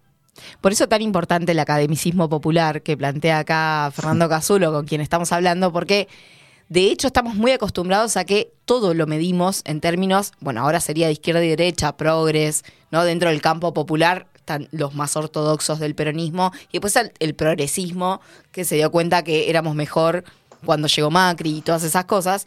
Eh, pero en términos históricos también pasa esto, ¿no? Aparece como esta necesidad de encasillar a ciertos personajes, como Sarmiento en este caso. Sí. Ay, que siempre esto que hemos hablado mil veces, incluso alguna vez en este programa, pero esto de siempre uno en, es- en esas discusiones, no sé si siempre, pero muchas veces, y por eso la idea de academicismo popular para mí siempre me, me- me- me- me resultaba divertido en ese sentido, siempre estamos exorcizando nuestros propios fantasmas. O sea, esto de Sarmiento eh, hablaba mal de los negros, y bueno, para y Bosque, ¿no? Y Boston. Entonces, hay algo ahí, eh, claro. eh, ¿En qué momento lo levantás? Esto que yo te digo, dale, calamar, no seas hijo de puta. O sea, todo bien que quieras encontrar ese lugar en el mundo que venís buscando hace muchos años. Y que eh, ya está, o sea, ya pasó. tu- pero no es ninguneado el Facundo. O sea, esto que, digamos, Jimmy me va a entender. Hacemos los historiadores, tipo, bueno, todo bien, pero tengo que ser el mala onda que te, te corta, digamos, estás eh, enhebrando una hipótesis a partir de una afirmación que es falsa, ¿no? Yo creo que hay un pasado que se puede conocer mejor, con más y mejores metodologías, digamos, no que todo es, ¿no es cierto? O- opinión, todo subjetivo. Entonces, no, no, no. Hay teoría de la recepción, vos podés estudiar ediciones del Facundo, cómo se enseña en las cátedras, todo. No hay cátedra argentina, uno se me ocurre que no lea una parte de cosas. No hay cátedra de historias eh, de la literatura argentina del siglo XIX que no lea el Facundo. O sea, no hay. Yo creo que pueden llegar a cerrar la facultad que lo proponga. Eh, entonces, bueno, esto, ¿no? Es como, digamos, por ejemplo, mira, yo me estaba, vos decías lo de la academia popular, me había re olvidado, pero por ejemplo, cuando fue lo del, lo del eh, cuando Argentina le gana por penales en la Copa América 2021 a Colombia, Sí. yo no sé si ustedes se acuerdan, pero bueno, el Diego Martínez, Diego Martínez se, se pasa salta a la fama por decir cosas muy, digamos, mira que te como, qué sé yo. Sí. Entonces, bueno, era, sí, sí, hacete el boludo, yo conozco, te conozco a vos, te gusta, te ríe de los nervios, mirá que te como, hermano, mirá que te como. Era Domingo Faustino Sarmiento, en 1845, también una frase que re podría haber dicho Sarmiento, digamos, ¿no? Claramente, Eh, claramente. sí. De hecho, hace un rato bueno, estaba mirá, pensando esto- que, que las esto, ¿no? Que, que di- la discusión pública entre ellos eran a través de escritos, ¿no? Y las cartas y demás. Y Sí. tranquilamente podrían haber tenido redes sociales y se repicanteaba. Eh, no, Entre ellos. hubiera sido un tuitero increíble. Sarmiento hubiera sido el tuitero definitivo, eso sin duda, mucho más que Alberti, que hubiera sido, hubiera sido un aburrido. Pero. ¿Qué tipo de red eh, social hubiera usado Alberdi para vos? Es más Instagram. No sé, sí, no, tampoco, no, no, más tipo un LinkedIn. No, ah, no, no, no. claro. Instagramer hubiera sido Alem. Alem Claro. hubiera sido parte de una barba que tenía re. Insta- Y bueno, como toda esa cosa, ¿no? Medio radical liberal. Eh, no, no, Sarmiento hubiera tenido LinkedIn. Sí, sí, completamente. No, no, eh, Sarmiento, eh, Al- eh, Alberto. Alberto. Y Alberto. Sarmiento tuitero. Bien. Sí. Sin duda. ¿Y alguno en. Tinder?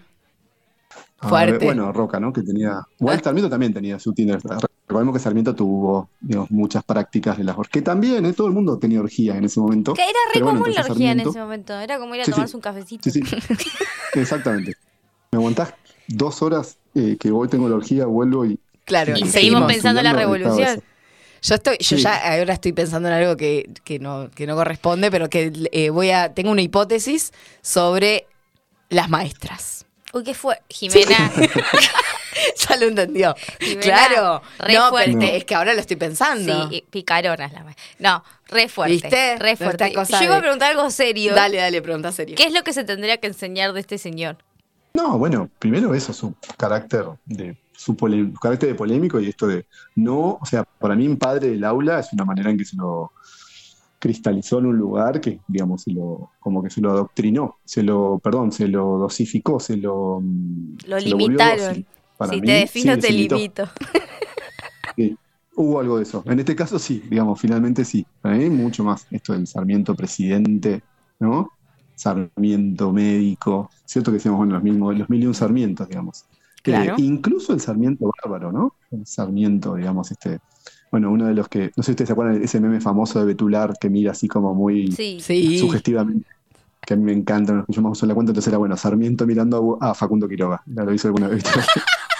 así mirándolo todo como. Es buenísimo. Sí, re. Sí, re, re. Desde el establo. Bueno, pero es que claro, hay que, hay que poder enseñar a Sarmiento desde ese lugar. Raro. No sé si o sea, se enseña a sí. Sarmiento igual. Sí, te hacen diríamos- eh, ese día te hacen dibujar la, la, el lápiz con la pluma. Mira, vos no vas hace mucho a la escuela. No, Digamos. bueno, yo me acuerdo. no te hagas la boluda. Te hacen cantar el himno. Sí, Ah, el mejor himno del mundo. No, No, la marcha mentira. de San Lorenzo. La marcha de San Lorenzo es la mejor. Yo nunca más escuché la palabra loor que no fuera en el himno Sarmiento. Exactamente. De hecho, yo siempre cantamos mal esa parte. Como olor, Yo, conozco mucha gente que decía honor. Olor. Bueno, sí, no, claro. sí. olor no. Sí, yo conozco mucha gente. Me extraña que vos no. No, no, no. Mira, Bueno, Sí, es así. rara pero no ver y se enseña eso, que, que, Que creó la escuela para olor. todos y todas. Claro, no, para todos y bueno, sí. Sí, está bien. Para Sí. el todos y todas de esa época. Sí, no existía el todos y todas. En, esa época. En mi época no era, era todos, pero... Claro, Y los guardapueblos blancos, claro. porque Sí. igualaban a las partes. No sé si eso lo hizo Sarmiento, pero Eso te enseñaban eso el día me del enseñaban. maestro. Bien. ¿Y a vos, Cazulo, qué te enseñaban el día del maestro?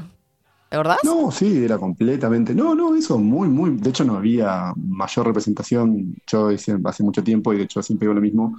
En el descubrimiento de América era con las nuecesitas y los palillos, los escarbadientes se hacían las, car- las, carabelas, pero con Sarmiento la cantaba el himno, ¿eh? No, por eso no, no había. No había mucho más. un no había mucho más. ¿no? ¿Viste? Y era el día del maestro. El vos le llevabas a la maestra las cositas. Obviamente Ah, yo, sí, un regalo. regalo, y pues siempre fui muy torpe. Y bueno, digamos, como me puse muy triste, la maestra me consolaba, pero bueno, eso como que era el día de la maestra. De hecho, no era tanto el día de Sarmiento, no estaba ese día de por qué, ¿no? Claro, Eh, no se preguntaba por qué. Claro. Yo No. de lo único que me acuerdo es de que regalaba carameleras. Unas cosas así de frascos con caramelos Sí, y chocolates tipo, a la seña. empezaban las pashminas también a Ah, regalar a las sí, maestras, ¿viste? Como esos re. pañuelos. Que Porque ver. si es maestra va a ser coqueta, probablemente soltera, ¿viste? Como toda esa idea bien, bien el, Y se ponían el ideal de la maestra sarmientina. Claro. Con ruleros. ¿Por qué iba a ser soltera? Bueno, porque recordemos que las maestras de Sarmiento vienen de afuera, hay como toda una lógica, de, ¿no? De que es abnegar, Ah, dedica su claro. vida a sus estudiantes. ¿Cuál monjas? Claro, no, no, el servicio. no lo tiene que- tiempo para romance, digamos, El ¿no? servicio. el servicio, ¿no? La, la Claro. vocación. La boca. La vocación. La Eso, vocación. es, la palabra vocación para mí es una palabra asociada a Sarmiento. Yo te Sí, completamente. Bueno, eh, Cazulo, ¿vos querés decirle a nuestro público algo respecto de Sarmiento, una recomendación, algo Una que lean, reflexión. eh, no sé, eh, una sugerencia? ¿Hay alguna película porno sobre Facundo y Sarmiento?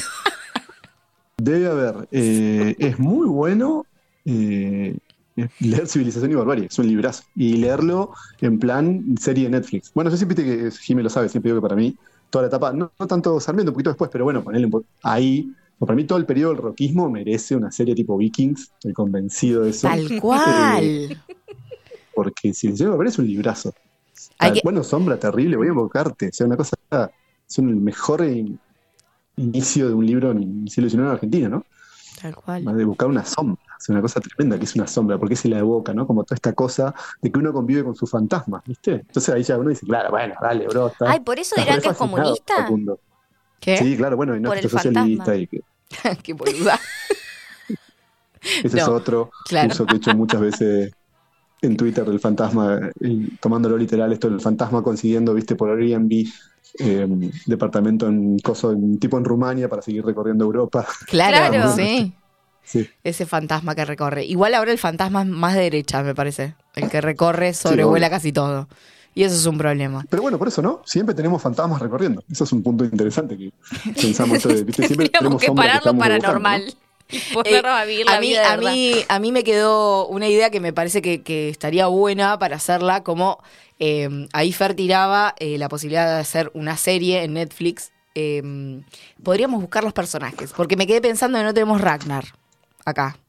No me vas a decir que es No Sarmiento de Ragnar porque No, déjame no. de joder. No, no, pero, O pero sea. ¿qué tipo de personajes interpretarían a estos, a estos héroes de la patria, por ejemplo?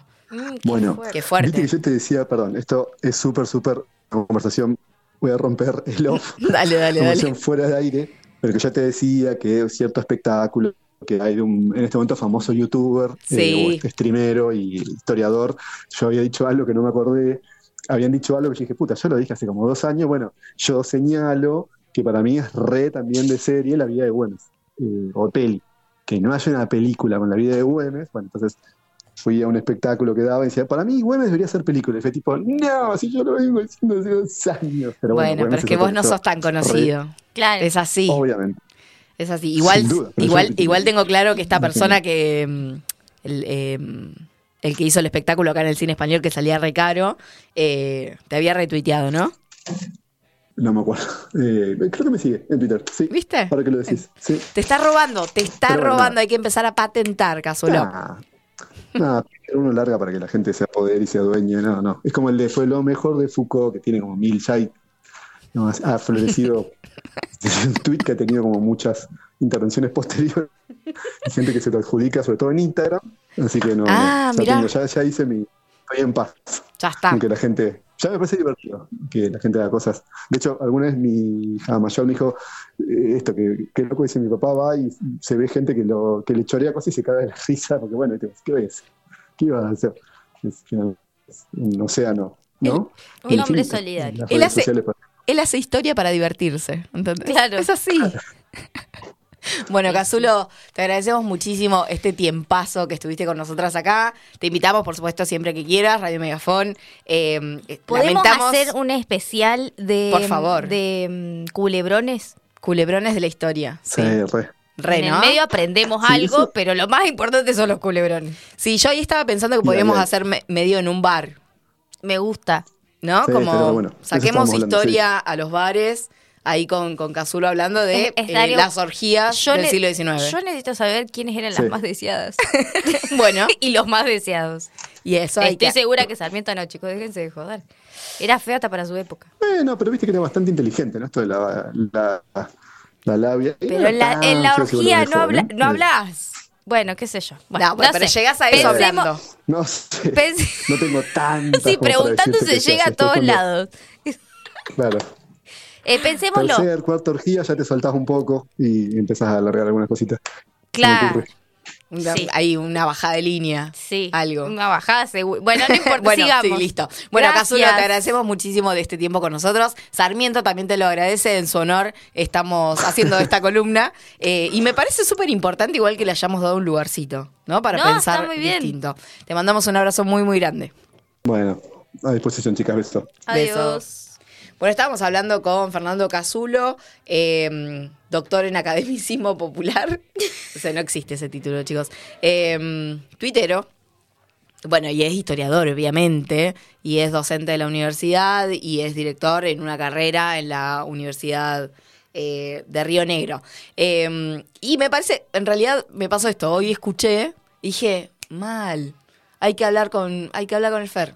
Para charlar un poquito sobre Sarmiento. Digo, no es que pro- profundizamos mucho, pero intentamos, de alguna manera, eh, no quedarnos en esto, ¿no? La historia liberal eh, con el panteón Padre de los héroes, patria. los padres de la patria, el padre del aula y demás, pero tampoco, y ahí empiezo yo a cuestionarme algunas cuestiones, cuestionarme algunas cuestiones, estoy eh, Es un montón. zarpada hoy, eh, que tienen que ver con lo que yo aprendí del revisionismo, de estos pensadores nacionales que reivindicamos, que también tenía un poco esto de, bueno, finalmente terminar levantando a los otros, ¿no? E igual haciendo historia de los grandes hombres. Pues claro. Claro, ahí, ahí es donde me parece que hay que poder romper. Bueno, esperamos que les haya gustado esta columna. Vamos a hacer una tanda. Sí. Una tanda, nos merecemos una tanda, ustedes, nosotras. Y volvemos con eh, sexo, porque no, mentira. No, noche. Pero Esi es Esi. Sí, bueno. y Decime pero- dónde va a entrar la S ahí. Te la- Bueno. Yo siempre la encuentro. Ahí venimos. Busco una luz. Deseo. Placer. Juego. Disfrute. Género. Derechos. Fuego. Fuego. Lucha. Líbido. Sexo. Salida. Salida. Libertad. Libertad. Gozar. Abrir. Libertad. Gozar. Coger. Abrir. Coger. Abrir. Coger. Festejar. Así empieza. Esi para el goce.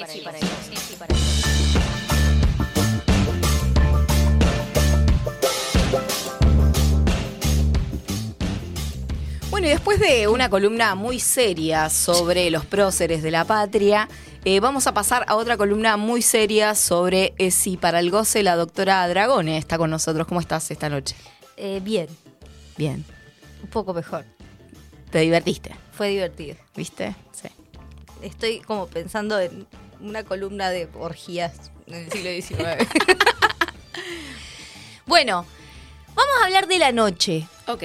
Y del derecho a la noche. Bueno, me gusta. Que las mujeres y las disidencias no tenemos, al parecer.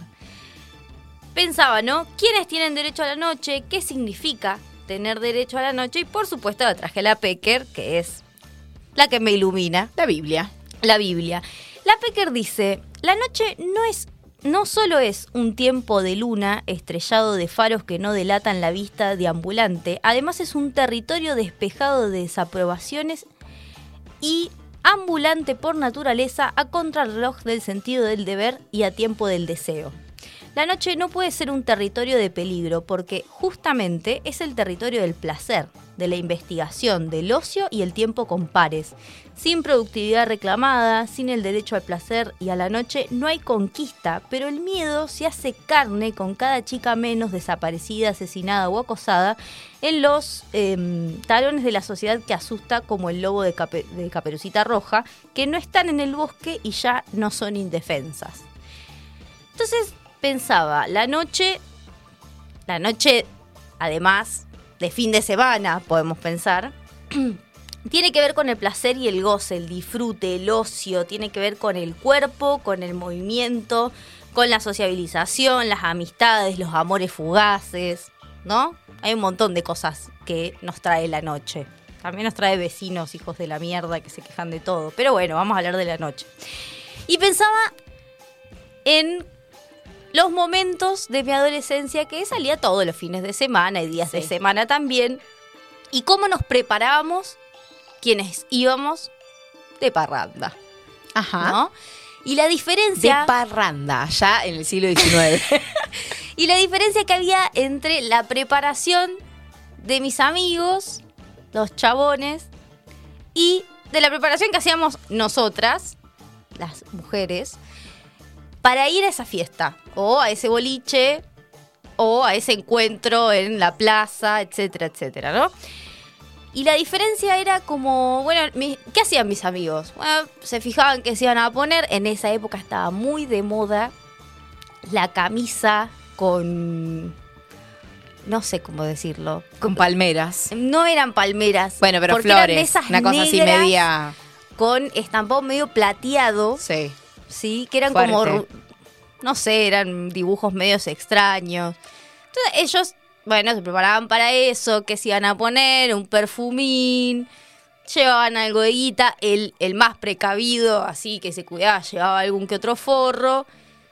¿no? Se juntaban, eran como, che, voy a tu casa y de ahí vamos a la casa de tal y nos encontramos con las pibas en tal lugar. Y que, pero la movilidad además para ellos era como caminando. Claro. ¿Cómo, ¿Cómo ibas a ir a encontrarte con tus amigos? Caminando, solo, hasta que encontrabas a otro y así sucesivamente. Nosotras teníamos toda una logística preparada. Claro. Porque no solo tenías que preparar cómo ibas a ir, sino además el texto anterior que le tenías que dar a tus padres y a tu madre para que te den permiso para salir o cómo te ibas a escapar por la ventana mientras ellos dormían. Pero ¿por qué esa preparación previa y esa logística? Porque nosotras no podíamos ir caminando libremente de noche para encontrarnos con la otra y con la otra y con la otra hasta llegar a la plaza o al punto de encuentro con los pibes para ir al boliche. Era como, bueno, tengo que tener plata para por lo menos un taxi. ¿No? Uno que nos fuera a buscar a todas, o un padre y una madre que fuera a buscar a todas, o un punto de encuentro céntrico. O encontrarse más temprano en la casa de una, todas juntas, para cambiarse todas entre te todas. Se vestían ahí. Entonces, Claro.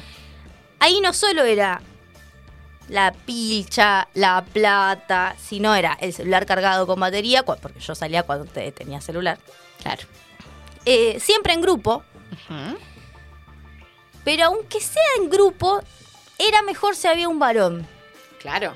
¿No? No van a salir solas. Si no salen solas. Y se compartía el taxi, se avisaba, apenas se subía una al taxi, avisaba a la otra que estaba yendo en tal taxi con tal patente, siempre sentada, yo por lo menos siempre sentada, atrás del chofer y muy cerca de la puerta, cosa de, ante primer peligro, me tiro. Em, Todos sabemos que no te hubieras tirado porque no tenés tolerancia al dolor, no, básicamente. claro, pero siempre puede haber un buen semáforo. Bueno, sí. Eh, algunas llevaban otros elementos de protección que están muy de moda. Ajá. ¿Viste? Esos de el gas pimienta, el cosito de la llave que tiene filo, bueno, esas cosas. Pero todo era muy pensado. O sea, no era salir y nada más. Tenías que pensar en los riesgos de esa noche. Desde chiquita ya pensamos los riesgos que tiene La salir noche de para nosotras. no todo es tan placentero.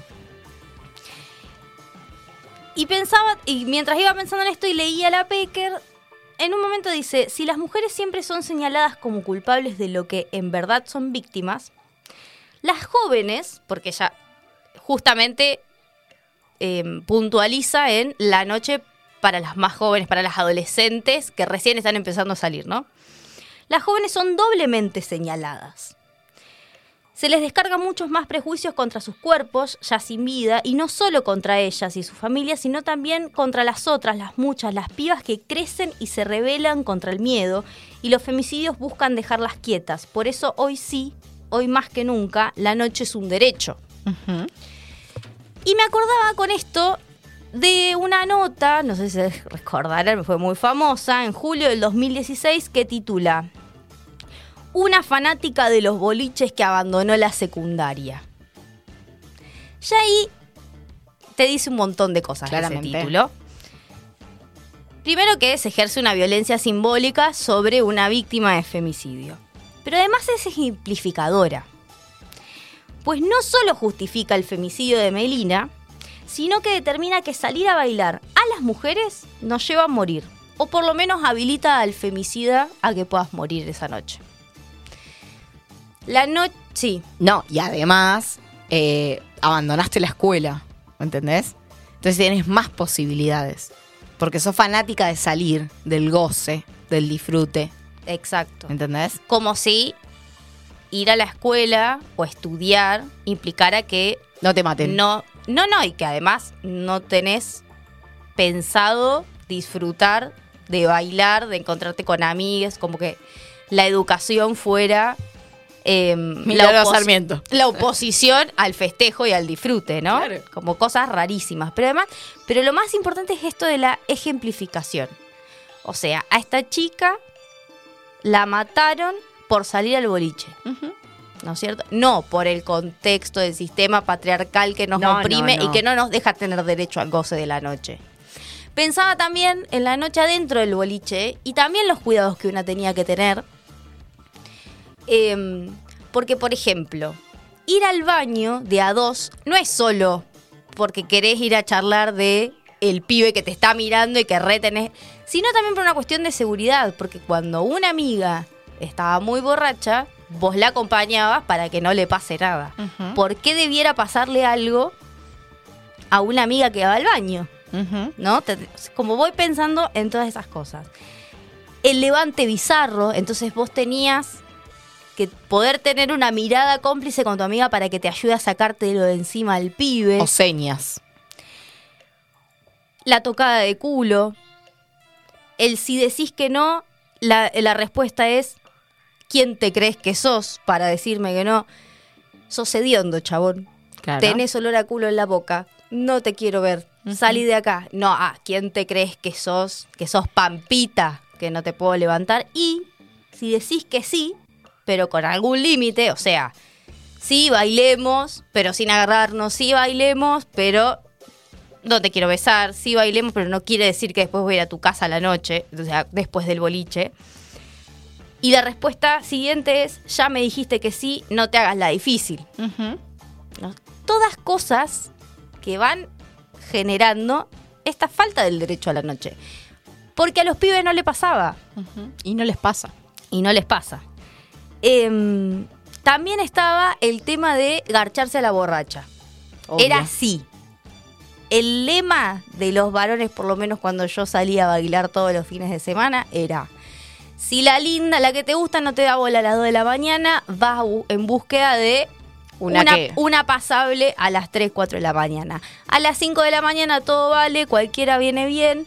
Si Y es humano, mejor. y Lo he escuchado. Si es humano, mejor y en cualquier condición. Sea, me la levanto como sea. Tal cual. Con la agarrada de la mano, cuando te agarraban así de prepo. Y teniendo muy en cuenta la vulnerabilidad que tiene esa persona, sobre todo cuando está alcoholizada. ¿Está mal que se alcoholicen? O sea, pienso, ¿por qué, las, ¿por qué los varones pueden emborrachar si parece un juego y nada más? Y no, nosotras no podemos tomar alcohol y a veces excedernos. ¿Está bien excederse? ¿No está bien? Yo no voy a juzgar acá qué está bien y qué está mal, en qué contexto, pero sí vamos a poner sobre la mesa que nosotras somos doblemente juzgadas si nos emborrachamos. Obvio. ¿Por qué? ¿Por qué vas a salir y emborracharte? ¿Qué necesidad tenés de ponerte en riesgo? ¿No? Es siempre culpabilizar a la persona que se pone en riesgo ante el acecho. De hecho, salir de noche es ponerte en riesgo. ¿Para qué vas a salir a caminar de noche? A caminar de noche, a sacar el perro de noche. Todo lo que implica la noche requiere para nosotras y para nosotros, porque obviamente a las disidencias les pasa lo mismo por la discriminación, los homodiantes, los transodiantes. Y por la necesidad de disciplinar, básicamente. ¿no? Exactamente, entonces la noche es disciplinatoria de las personas que no somos el universal y siempre volvemos a lo mismo, ¿no? El ser universal siempre es el hombre heterosexual, cis, blanco, con guita. Y el resto de los que no somos eso, y de las que no somos eso, y de los que no somos eso, somos personas en situación de vulnerabilidad para esa noche. Y por tanto no tenemos derecho a la noche. Me encantaría que pensemos cómo podemos... Yo me acuerdo que en una campaña, la señora Jimena González de Astoe nos hizo armar unas franquis en el Parque Central, donde no había mucha iluminación. No, ahora hay. en ese sector hay Hay. un poco más. Y nos hacía pensar en el derecho a la ciudad. Para todos, todas y todes. Y la pregunta era, ¿hasta qué hora tenemos Tenés- derecho a la ciudad? Exacto. Pero además pensamos, ¿cuál es el riesgo de un chabón que va un chabón de 30 años caminando por el Parque Central a las 10 de la noche? Que le roben. Que le roben como mucho. Y a lo, o sea, que le hurten algo y a lo sumo que le roben porque es violento, ¿no? Que le pongan una fac. Eso sería como el riesgo. ¿Cuáles son los riesgos de que nosotras y nosotros salgamos a las 10 de la noche a cruzar el Parque Central? Todos. Absolutamente todos. Porque no solo es que nos roben y que nos puedan lastimar, sino además que nos abusen, que nos secuestren, que, o sea, hay un montón de otras cosas que nos pueden pasar en la noche. Y es desde chiquitas, desde que tenemos nueve años, ocho años, la- el primer acoso callejero que hayamos sufrido, nos hace empezar a pensar en todas las cosas que tenemos que pensar para salir. En contexto de día o de noche. ¿Qué, ¿Cuán injusto es que no podamos salir a disfrutar y a gozar de la misma manera que pueden otros salir? En el boliche, el miedo no solo de el chaboncito que te está acosando, sino de que te pongan algo en la bebida. Porque Claro. sinceramente yo no he escuchado muchas eh, en, en- en mis charlas cotidianas de que a un varón le hayan puesto algo en la bebida. Entonces ahí tenés que tener otro ojo más, ¿no? Y todos los cuidados que ya desde, niñe- desde niñas nos imponen nuestras familias para que no provoquemos ese riesgo. No, y muchas veces no solamente para no provocar el riesgo, sino también para evitar, o sea, reconociendo que esto es una realidad, para evitar ponerse en riesgo, porque digo, eh, cuando, cuando uno intenta pensar en no ponerse en riesgo, lo que está entendiendo no es que una es la culpable, sino que efectivamente esto pasa. Y entonces es una la que termina teniendo que cuidarse. Claro. Por ejemplo, ir, ir a hacer un camino más largo porque está más iluminado. Claro. Tener siempre el teléfono encima para que puedas avisar rápidamente si ves algo sospechoso. Y como son un montón de Sí, claro. ¿Ustedes, ustedes entienden cómo va la cabeza de una cuando simplemente tiene que salir? A disfrutar, a encontrarse con una amiga, a lo que sea. Lo que sea. Lo que sea. Em, en el libro de Pecker dicen lo siguiente. En la noche el tiempo se inmaterializa. Los encuentros pueden prolongarse, las amigas se multiplican, las carcajadas son posibles, las desobediencias ni hablar. Las chicas son sujeto de agencia de historia y de deseo, y algo de eso, de alguna forma, muchas lo saben o lo intuyen, lo activan y profundizan. Subraya Silvia Elizalde, autora del libro Tiempo de Chicas, Identidad, Cultura y Poder, y resalta las diferencias de género. La noche también tuvo y tiene división sexual del trabajo y del deseo. En su transcurso las chicas performan una cartografía propia donde reclaman igualdad y respeto, pero muchas van por más. Demandan autonomía y justicia erótica, libertad total de movimiento, experiencias plenas, placer y ciudadanía. Nada más ni, Ni nada, nada menos. Em, nada, estaba pensando en la noche, porque además lo soñé. A esto tenía que contar al principio. Esta columna nace porque lo soñé en mi siestita de la tarde. Soñé lo siguiente. Venía vos. Ajá. Lo traíamos nosotras. Ah, bueno. Los sueños, me gustan los sueños grandes. Bien. Er- Era, no sé dónde carajo estábamos, pero él estaba tocando y vos me decías, pero Azul, vos tenés que armar la columna. Y yo, la, pero es que... Está hueso. Está huesito. Y después yo lo tenía que llevar... Huesito. Huesito. Y lo tenía que quisiera. llevar yo... Ya quisieras. Divino huesito. Eh, y lo tenía que llevar yo al aeropuerto a las 10.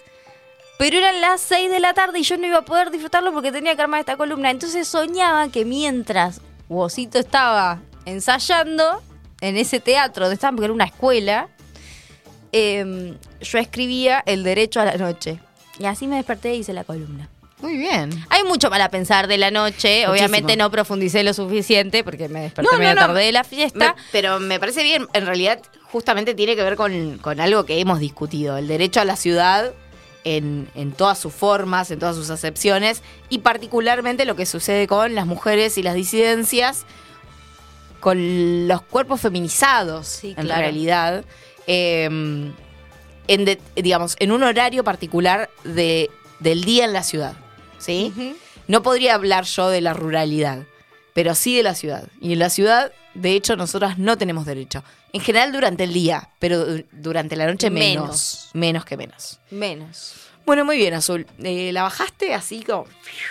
Bueno, perdón. Eh, pero y está muy encima bien. estamos a cinco minutos de No, te tenemos que entregar, igual. Eh, Ah, claro, viene. Bueno, hace mucho que no hacemos radio. No, ah, no, ellas vienen media hora más tarde. Bueno, igual en cinco minutos no alcanzamos a hacer No, nada. nada. Así que vamos a pasar eh, chivos. ¿Te parece? Bueno. Ah, teníamos que saludar al Fran, que se conectó, eh, tarde pero seguro. Al Dieguito, que ya no debe estar escuchando, porque en realidad me había dicho que tenía una horita ahí y nos estaba escuchando mientras fue al gimnasio, tipo productivo. Él, si no está trabajando, tal- es una cosa de loco. Qué fuerte, chicos. Fuertísimo. Bueno. Eh, iba a. eh, acá, Megafon. ¿Qué te pasó que te Nada, nada, No, no, bueno, pasa nada, no pasa nada. Acá teníamos para contarles que Efecto Doppler va a estar festejando 50 programas en vivo este jueves 14 de septiembre a las 20.30 horas en Katmandú Bar, que es en la calle Belgrano 3216. Y ya saben, esta propuesta de Radio Megafón de poder salir, de ir a bares, de divertirnos, de compartir, etcétera, etcétera. Y eh, aprovecho también para decirles, ahora lo vamos a subir en las redes sociales, que estamos vendiendo entradas para la fiesta que se hace el 22 en Morrigan, eh, donde va a estar eh, Alexis N haciendo tecnoperreo y que si ustedes colaboran con esta fiesta y vienen a divertirse con nosotras, nos ayudan también a viajar al Encuentro Plurinacional de Mujeres en octubre. Así que eh, nos escriben a las redes sociales, a nuestras propias redes, para conseguirlas y venir a disfrutar un ratito eh, la noche del sábado 22. Porque ahí vamos a tener derecho a la noche. Obvio. Si no, los vamos a Porque tenemos que pagar cagar a palo. para tener derecho a la noche en un lugar cerrado y, y, y cuidado, como es Morrigan. Exacto. no me da más la voz, ya está, ya estoy como... No fuimos. No fuimos. Gena, muchas gracias. Gracias, gente. Te requeremos. Te salvaste de poner Los. Backstreet Boys.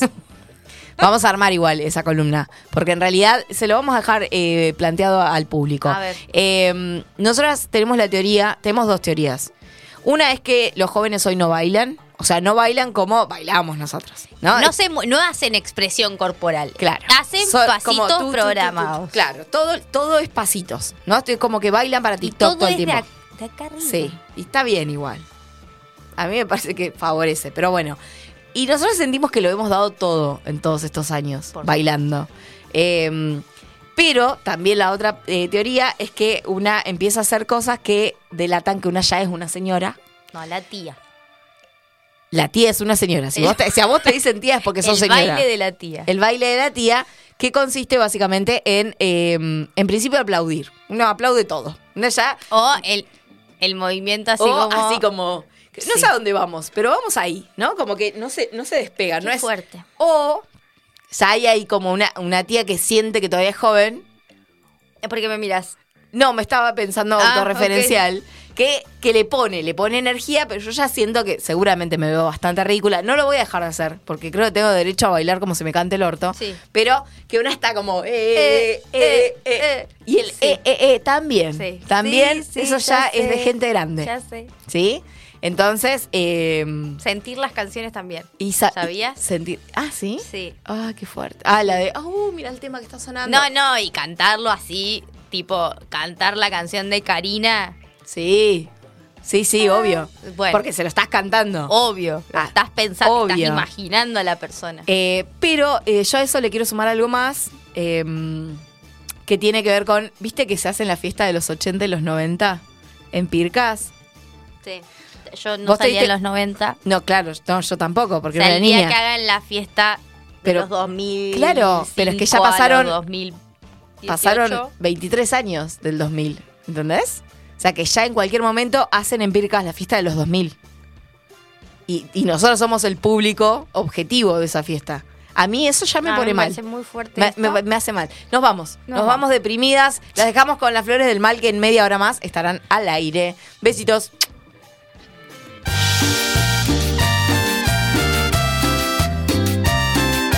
Esto fue Glitter y Doctrina. Hasta acá llegamos. Escuchanos el próximo lunes a partir de las 7. Obvio, ¿por dónde va a ser si no? Por Radio Megafón. Por Radio Megafón. Obvio, ¿por dónde va a ser si no? Por Radio Megafón.